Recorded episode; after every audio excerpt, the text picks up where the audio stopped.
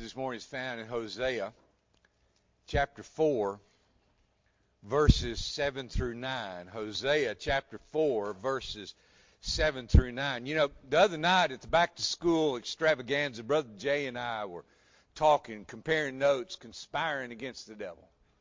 All right? And I said, Brother, I see that you preach through a book of the Bible uh, uh, uh, the way that I do. Well, not the way that I do, but he preaches through it the way he does, and I preach through it the way I do. And he said, Yeah. And, and so we were talking about that, and he said, Well, how much do you try to cover in, in a message? And I said, Well, generally I try to go for a chapter per sermon. He nodded his head, but I said, Sometimes God gets involved. And, and I can't get a whole chapter in, in a message. Now, y'all know last week I intended to preach all the chapter 4 of Hosea. Well, we made it through verse 6. This Sunday, I aim to make it all the way through the rest of, of Hosea chapter 4, and we're making it three verses this morning because there's just so much in here. Let me tell you something, beloved. God wants us to multiply. God wants us to multiply. God wants us to be transformed and not be conformed. Hosea chapter 4, verses 7 through 9, in honor of the reading of God's Word, let's stand as we read God's Word together the more they multiplied, the more they sinned against me. I will change their glory into shame. They feed on the sin of my people and direct their desire toward their iniquity. And it will be like people, like priests. So I will punish them for their ways and repay them for their deeds. Let us pray. Father God, we love you so much, and we thank you for the reading of your perfect and infallible word in our midst this morning. And God, we understand that you want to bring about transformation in our lives. And Father, we pray that you would just speak to us this morning and that you would transform us. Lord, we love you with all of our soul. We pray that you would illumine our hearts and minds as you illumine the heart and mind of Hosea when you gave to him this perfect and infallible word. Lord, we offer to you our love our lives and this prayer in and through the name of our risen Lord and Master, Jesus, who is the Christ. Amen. You may be seated. We saw last week in chapter 4, God begins and he says, Listen, I've got a case against y'all. In the New American Standard, he's got he says, I've got a case against y'all. Hebrew word is reeve, and it means a, a covenant lawsuit. Okay? A covenant lawsuit. That means, let, us put it into human terms, that, that two humans have gotten together and they have made a covenant with one another. Okay? We have covenanted. I've said, I've got this piece of property over here and I will sell it to you for this amount of money or for these kind of considerations. And this person says, I, I, I accept your offer. And, and we go through this ceremony that's binding. We have witnesses that show that we have entered into this covenant together. And then all of a sudden, you know, when it comes time for that land to transfer hand, I say, did I say, you know, that I wanted, oh, I don't know, 20 shekels? What I meant to say was I wanted 200 shekels. Well, I've broken the covenant. And so that person is now going to file a covenant lawsuit against me. You know, in, our Bibles, I'm old enough to remember that, that when I was a little boy, our Bibles instead of, a lot of them didn't say Old Testament, New Testament, they said Old Covenant, New Covenant. Okay? Because they wanted us to understand the, the difference. Now listen, there's nothing wrong with Testament because Testament simply means testify. And, that's what we're supposed to do. We're supposed to testify to, to, the, to the grace and, and the activity of God in our lives. But covenant kind of contextualizes the whole thing for us, doesn't it? Covenant is this is what God has said, and we're a part of that. That we're supposed to be a part of that. And so God says to these people, and we're kind of in this same period in our Sunday school time, these people are doing things their way. All right? They're doing things their way. It, it, it's kind of like being in the military and you decide how long you're going to wear your mustache. Or you decide how long you're going to wear your hair. Or you decide whether your uniform is within regulations or not. Let me tell you something. Those are options. Those options are not available to you. Okay? Someone else will tell you whether you are living within those regulations. And God says, you have violated my basic covenant. There is a failure here to know me. And they would say, you know, it's kind of like, remember when we were in Malachi? I know most of y'all checked out on that sermon because it was on tithing. Okay? But God came to them and said, you have robbed God. And their answer was, how have we robbed God? How have we robbed God? God is coming to them saying, You don't know me. And they're going, Well, yeah, we do. I mean, your name is God. Hello, how hard could this be? We have your law. I mean, it's written out. We've never read it, but we've got your law. We don't do it. Surely you don't expect us to do all of that stuff. I mean, it's impossible. And God would say to them, Now you understand. Now you understand. Now we're starting to get somewhere. And so God says, You don't even know who I am. You're pretending to know me. You're pretending to know me. You know, some of y'all may recognize this name. Marshall Teague. Anybody recognize that name? He's kind of a, a, a, movie, not really a star. I don't know that he's ever been the headline, the first name on the screen. But he starred in an awful lot of movies. He's, he, you know, he's kind of like some of those guys that, that you've seen, you know him, you go, oh, he was in. Okay. Hmm? Yeah. Okay, see, I didn't even know it. Okay, so I know Marshall Teague. We went to high school together. I never met the man. But I know Marshall Teague. We went to high school together. See, that would be, for, for these people saying they know God, would be like me saying, you know, I know what Marshall Teague's favorite uh, meal is. They were doing that exact same thing. They knew, listen to me, they knew about God. Listen, I know about Allah, but I don't know Allah. I know about Baal, but I don't know Baal. I know about some of the Hindu gods, but I don't know them. These people are saying, God, we know you, and God is saying, no. You know a little bit about me. A little bit. But you don't know enough about me to have a relationship with me and to trust me. You don't know enough about who I am to even listen to my word because listen, you're trying to live life on your terms and not mine. Why do most people that go into the military only spend one tour? Because they get in and understand this is not the life for me. Okay? I, I, I don't particularly care for this. Nothing really wrong with it. I just don't particularly care for this. I want to be able to do things my way instead of being told how to do things the military way. And that's the way these people are. They are playing God in their own life. They are saying, I don't want to do things God's way. I want to do them mine. Change your gears. No matter what your worldview is, if you're a thorough evolutionist, or if you're a committed, sold out, raging on fire believer in the Lord Jesus Christ, all of life boils down to reproduction. All of life boils down to reproduction. Didn't our brother just read that for us this morning in 1 Corinthians 7? Remember what happened? Paul's come into Macedonia. He slap wore out. Everywhere he goes. See, you know, people are slapping him around, giving him a hard time. Read an article this week said Paul never existed.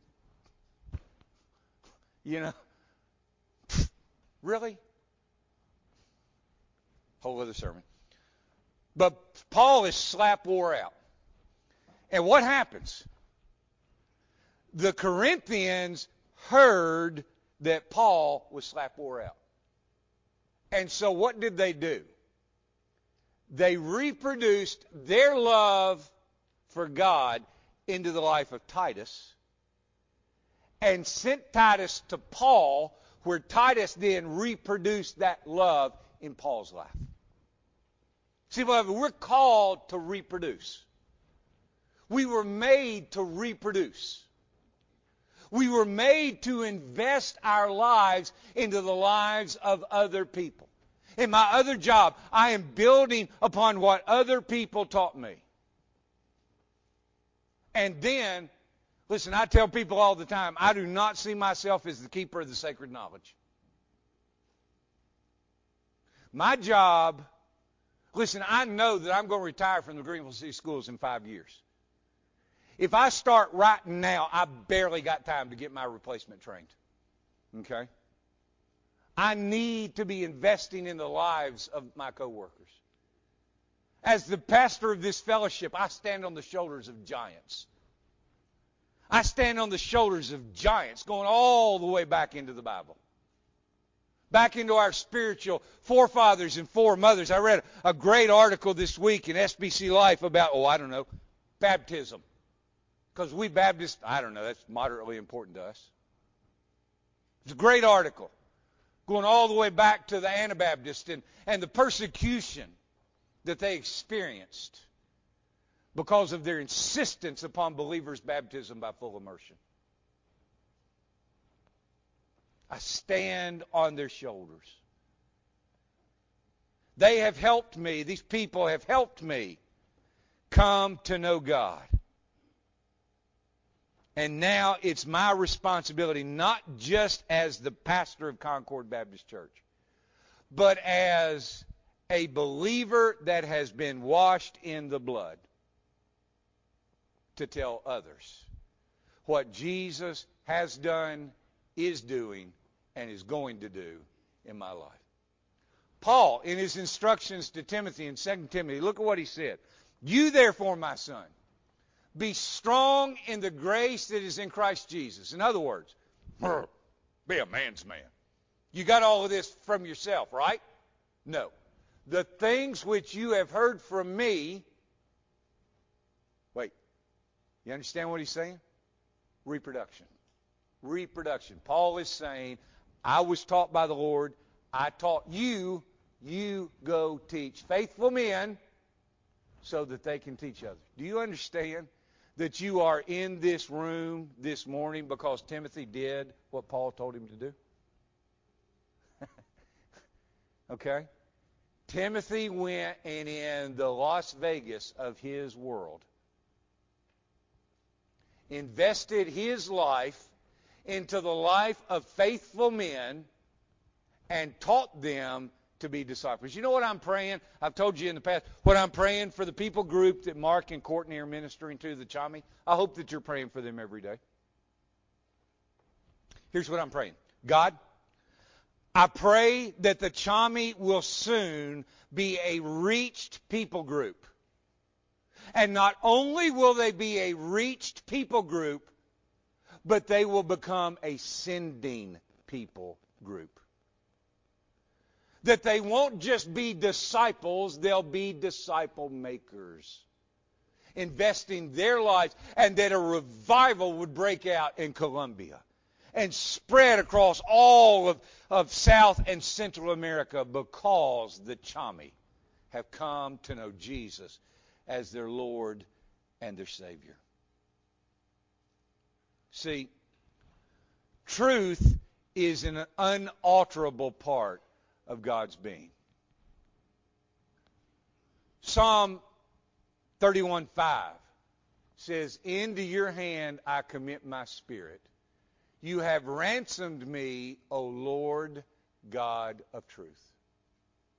See, if what God says is true, then we must act upon it. Okay?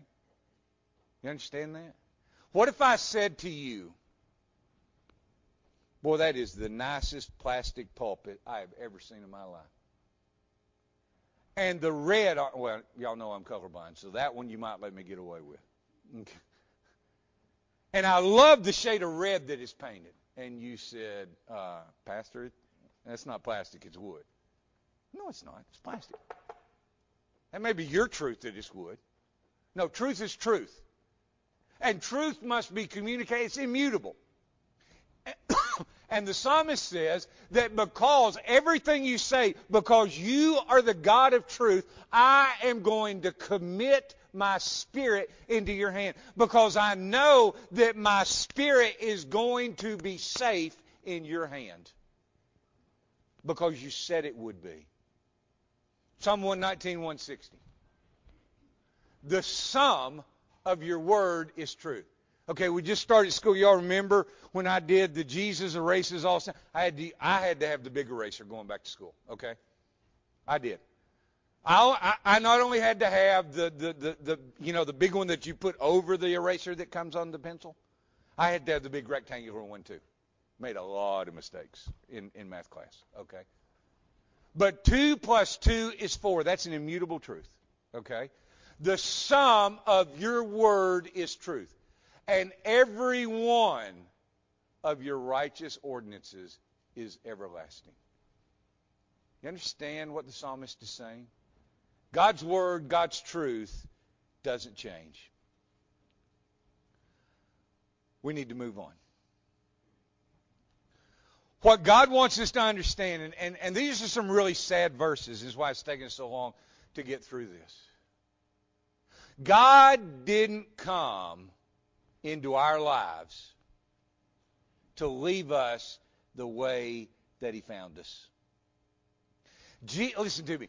Jesus came to us and accepted us exactly as we are. Amen. But he loves us too much to leave us that way. Okay? I mean, look at it this way. Doctor walks into the emergency room and, and a patient is bleeding and, and, and something's bad wrong. And they did this to themselves because of their own foolishness. The doctor could come in there and say, Well, you made this mess. You can get yourself out of it. Or he can come in there, or she can come in there and say, I see the patient exactly as they are, but I care about them too much to leave them in this state. And so I'm going to do what I can to fix these wounds, and then I'm going to encourage them to not do this again. See, beloved, Jesus came to transform us. If you're exactly the same as you were when you walked down the aisle, notice I didn't say when you got saved. If you're the same right now that you were when you walked down the aisle, you hadn't been transformed. You hadn't been transformed. Jesus came to transform us and direct our desire toward God. Verse 7. Throughout the history of the northern kingdom, we saw it in Sunday school this morning, every single king of the northern kingdom was evil in the sight of God. And they did everything they could to set up a state religion. Why would they do that? Because they weren't as interested in your relationship with God as they were in your relationship with the state. And they saw that as long as they were in control of this church, that they were in control of your life in control of your spirituality, in control of your relationship with God, because it was through them that right and wrong were determined, not through God's Word. I mean, we understand that what happened, okay?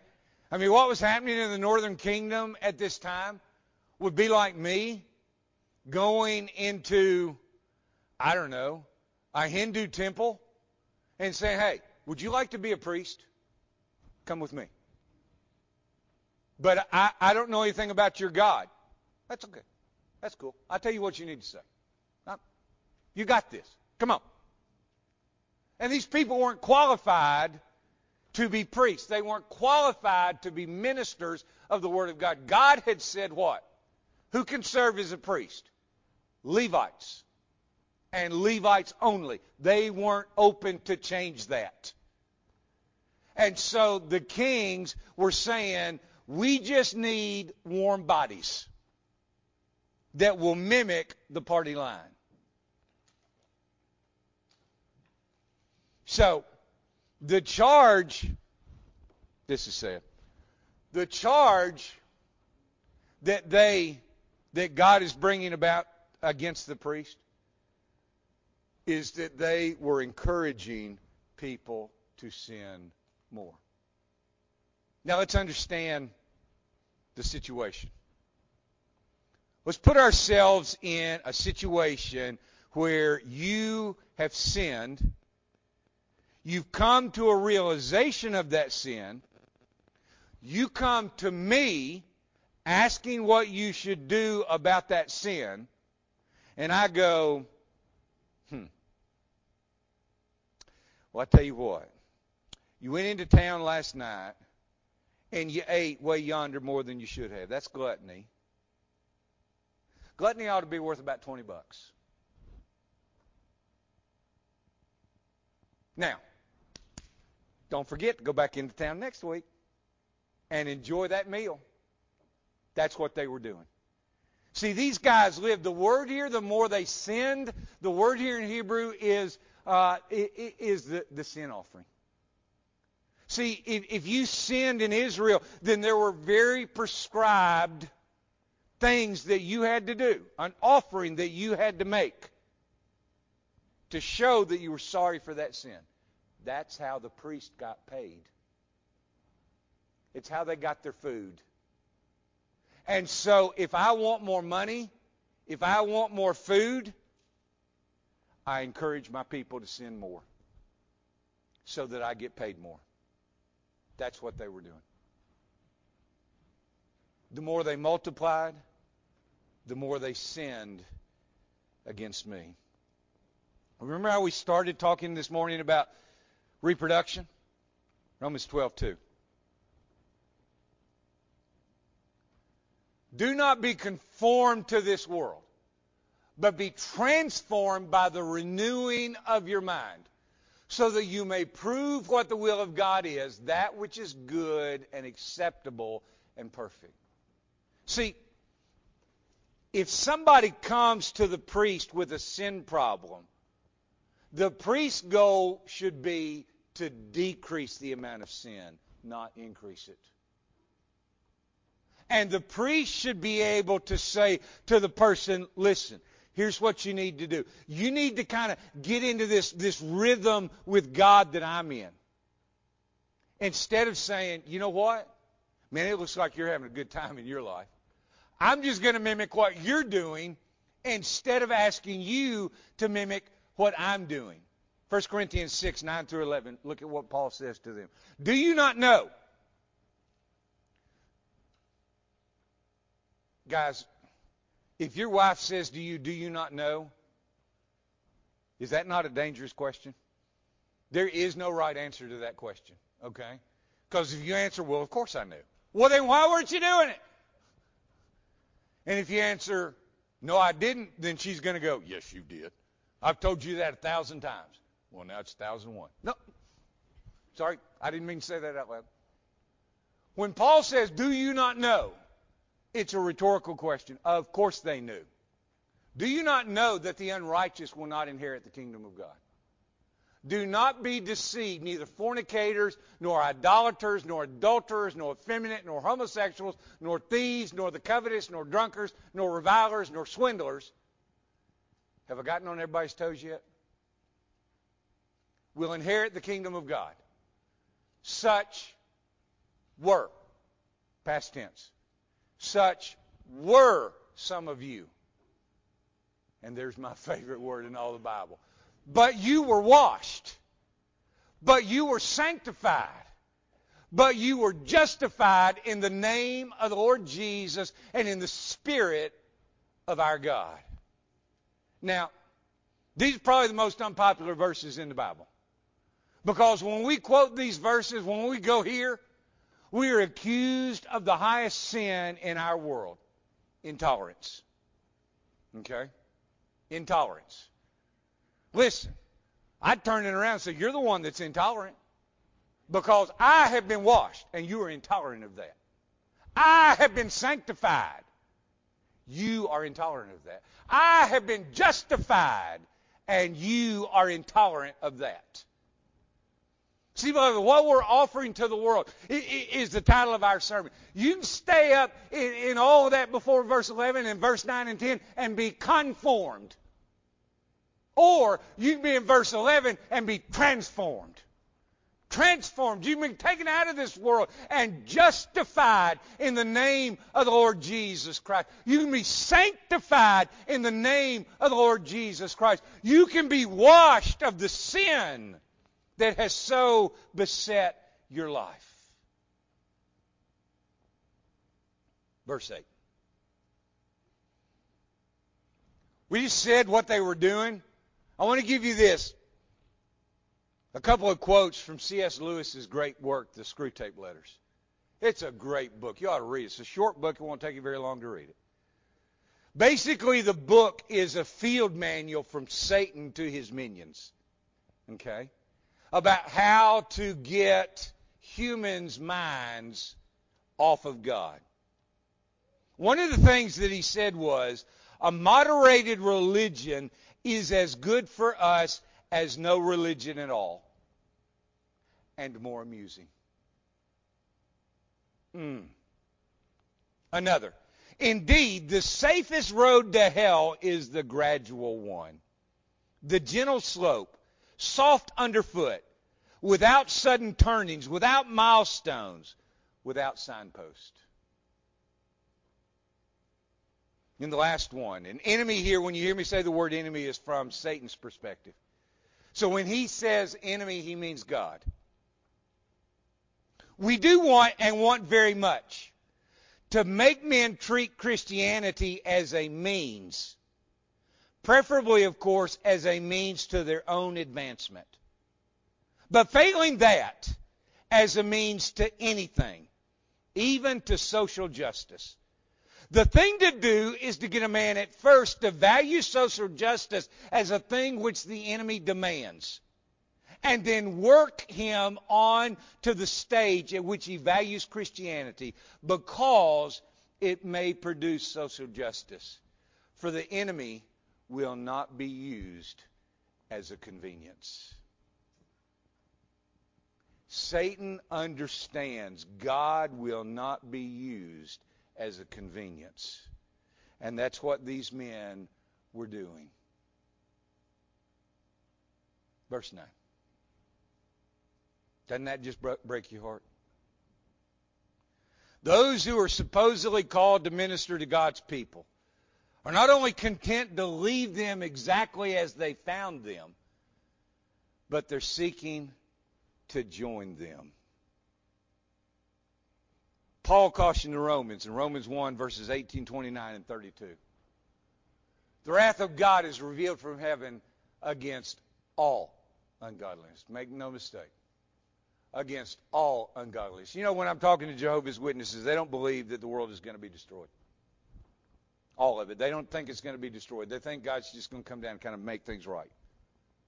And they say, why do you think the world is going to be destroyed? And I say to them, listen, let me put, put it to you this way. Suppose you come over to my house for breakfast, and I serve to you a bowl of oatmeal. And when I set the oatmeal before you, you look horrified. And you point at it, and somehow or another, without me noticing it, my cat has pooped in your bowl of oatmeal. And I go, oh my goodness, I'm so embarrassed. I'm so sorry. Just a minute, I'll fix it. And I go over to the counter and I get a spoon and I spoon out the poop and maybe a little bit around it and then say, just put a little brown sugar on it. It'll be okay. You'll never notice.